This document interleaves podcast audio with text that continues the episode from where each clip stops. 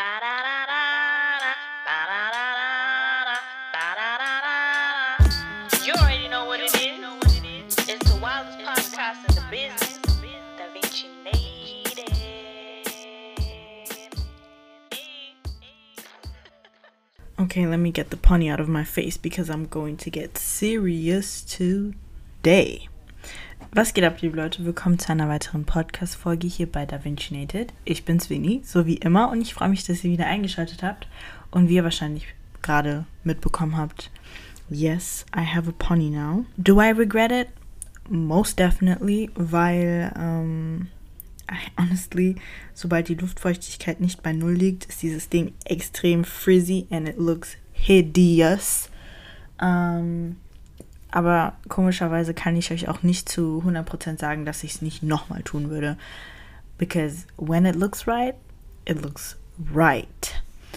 Anyway, nach einer langen, langen Zeit sind wir heute wieder mit einer Walk Wednesday Folge hier für euch da. Und wenn ich sage wir, then don't get it twisted. I don't have a team. It's still me, myself and I in this. Wenn man we sagt, klingt das irgendwie ein bisschen besser, wie wenn man nur ich sagt. Anyway, heute reden wir über Afghanistan. Wie kann ich das Ganze am besten anfangen? Wenn ich morgens aufwache und meine ganzen alltäglichen Sachen tue, wie zum Beispiel zur Arbeit gehen, zum Sport gehen, wieder nach Hause kommen, dann mache ich das alles mit so einer selbstverständlichen, mit so einem, ja, so eine selbstverständliche Friedlichkeit, mit so einem selbstverständlichen Frieden, Stabilität. Ähm, und was ich damit meine ist, wenn ich meine To-Dos abarbeite, dann kann ich das ohne Angst machen. Ich muss mir keine Sorgen machen, ob ich beim Unterwegssein auf irgendwelche Landminen treten werde, die mir meine Beine um die Ohren wegbomben werden oder ob mein Zuhause noch steht, wenn ich nach Hause komme. All das ist da, ist gegeben und ich kann mich darauf verlassen. Und im Allgemeinen haben wir uns eh daran gewöhnt, dass der Staat und die Gesetze alles für uns regeln. Natürlich beklagen wir uns darüber, wie korrupt die Polizei in einigen Situationen handelt. Wir beklagen uns über ähm, systematische Diskriminierung. Aber im Kern können wir uns dann doch darauf verlassen, dass eine gewisse Stabilität auf jeden Fall vorhanden bleiben wird. Und vor 20 Jahren, vor einer Woche auf den Tag genau, hat sich dieses Gefühl der Stabilität für eins der stabilsten Länder der Welt von heute auf morgen vollkommen geändert. Das, was so weit weg schien, das, was man vielleicht nur von Erzählungen der Großeltern kannte oder aus Filmen, war plötzlich vor der eigenen Türschwelle. Wie ihr euch wahrscheinlich denken könnt, rede ich von 9-11, der Tag, an dem drei Passagierflieger in die beiden Türme des World Trade Centers und in das Pentagon flogen und ein weiteres Flugzeug in der Nähe von Pennsylvania abgestürzt ist.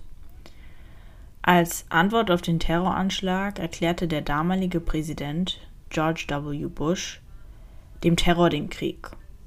Er sagte folgendes damals. America and our friends and allies join with all those who want peace and security in the world. And we stand together to win the war against terrorism.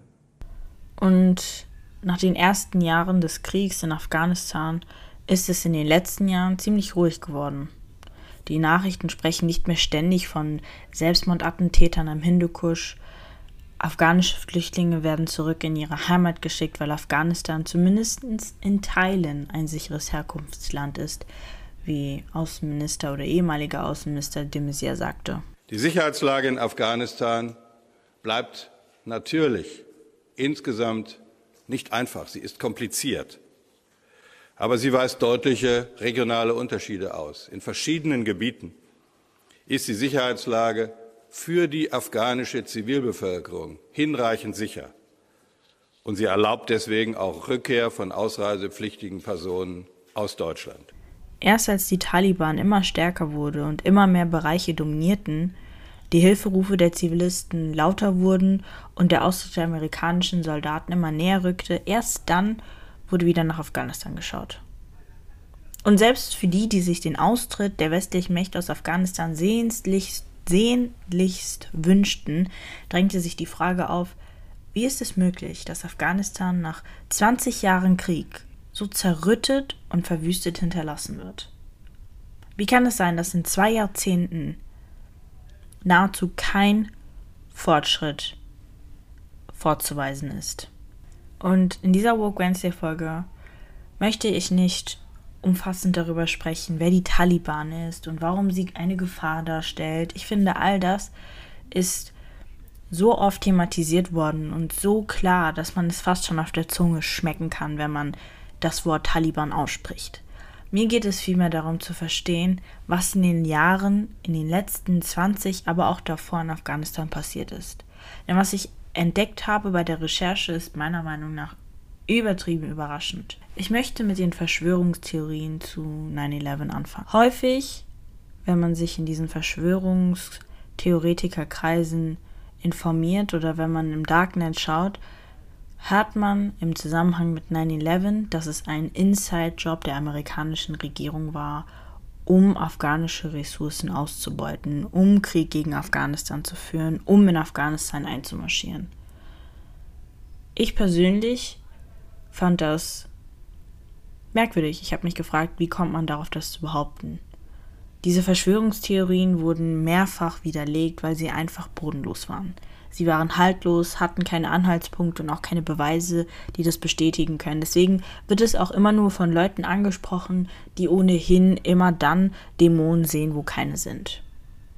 Aber was ich in diesem Zusammenhang noch gefunden habe, ist, dass die amerikanische Regierung in den 60er Jahren tatsächlich einen Plan hatte, um einen Anschlag zu inszenieren bzw. zu fingieren, um es der kubanischen Regierung in die Schuhe zu schieben um dann die Unterstützung der US-Bürger zu bekommen, um Krieg gegen Kuba machen zu können.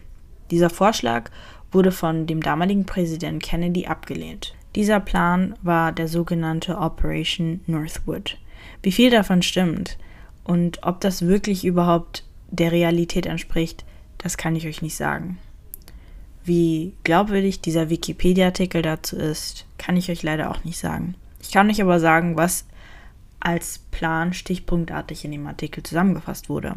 So sollte zum Beispiel die Versenkung eines amerikanischen Schiffes in der Bucht von Guantanamo durchgeführt werden oder die Zerstörung einer amerikanischen Militärbasis oder eines amerikanischen Flugzeuges und die anschließende Beschuldigung kubanischer Truppen. Außerdem sollte die Zerstörung eines angeblich mit ferienreisenden Studenten gefüllten Passagierflugzeuges inszeniert werden, sowie der Angriff und der Abschuss einer zivilistischen oder einer zivilen Chartermaschine durch, eine kubanisches, durch ein kubanisches Flugzeug. All diese Sachen waren in diesem angeblichen Northwood-Plan aufgeführt, wurden aber nicht durchgesetzt und darauf haben sich halt eben einige Verschwörungstheoretiker ausgeruht. Nichtsdestotrotz gibt es natürlich einen Punkt, der ein bisschen aufhorchen lässt, und zwar die Tatsache, dass die USA die Taliban mit Waffenlieferungen im Krieg gegen die Sowjetunion unterstützt hat. Und dazu müssten wir kurz vor die Zeit von 9-11 schauen. Die meisten afghanischen Bürgerinnen und Bürger können sich gar nicht an eine Zeit erinnern, in der kein Krieg in Afghanistan war. So war es zum Beispiel, dass vor dem Krieg gegen die Sowjetunion Ende der 70er Jahre bereits ein Bürgerkrieg in Afghanistan voll in Gange war. Damals war die afghanische kommunistische Partei an der Macht. Ihre Ziele war es, vor allem Gleichberechtigung und Frauenrechte voranzubringen. Eine relativ progressive Partei, die vor allem für die Parteien, die religiös waren und die ländliche Bevölkerung repräsentierten, eine Gefahr darstellten. Sie zwangen nicht nur die ländlichen bürgerlichen Parteien, Steuern zu zahlen, sondern wurden für diese auch zur Gefahr für ihre Kultur, Struktur und Werte. Der Ministerpräsident und Parteichef der Kommunistischen Partei ist dann so weit gegangen, dass er die Inhaftierung und Exekution von jedem Widerständischen einführen wollte. Die politische Situation wurde immer instabiler.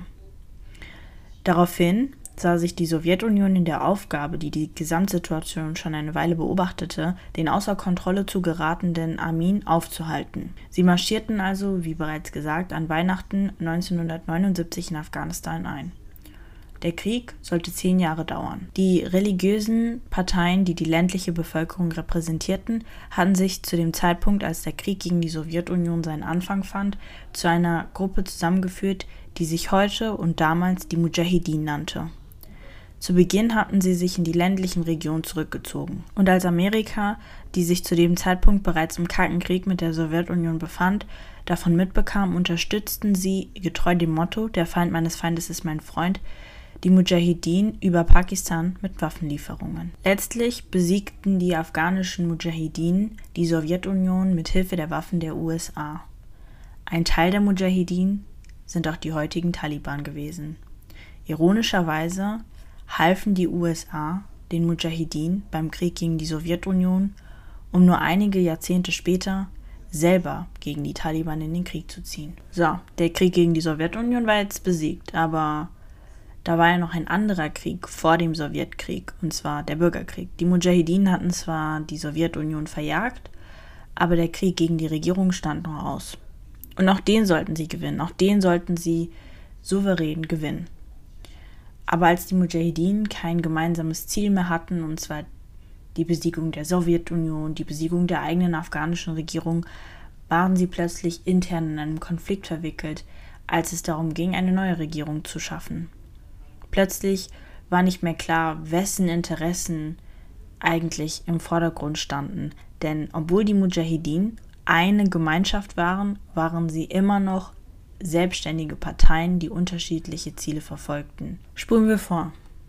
Einige Tage vor dem Angriff der Al-Qaida-Terroristen auf die World Trade Center und das Pentagon in den USA töteten sie einen der Anführer einer Partei innerhalb der Mujahideen. Wenige Tage darauf sollte der Anschlag auf die USA folgen, verübt durch die Al-Qaida. Al-Qaida und Taliban sind unterschiedliche Gruppen, aber nichtsdestotrotz hatten die Taliban Osama bin Laden, dem Führer der Al-Qaida, Unterschlupf in ihrem Land angeboten.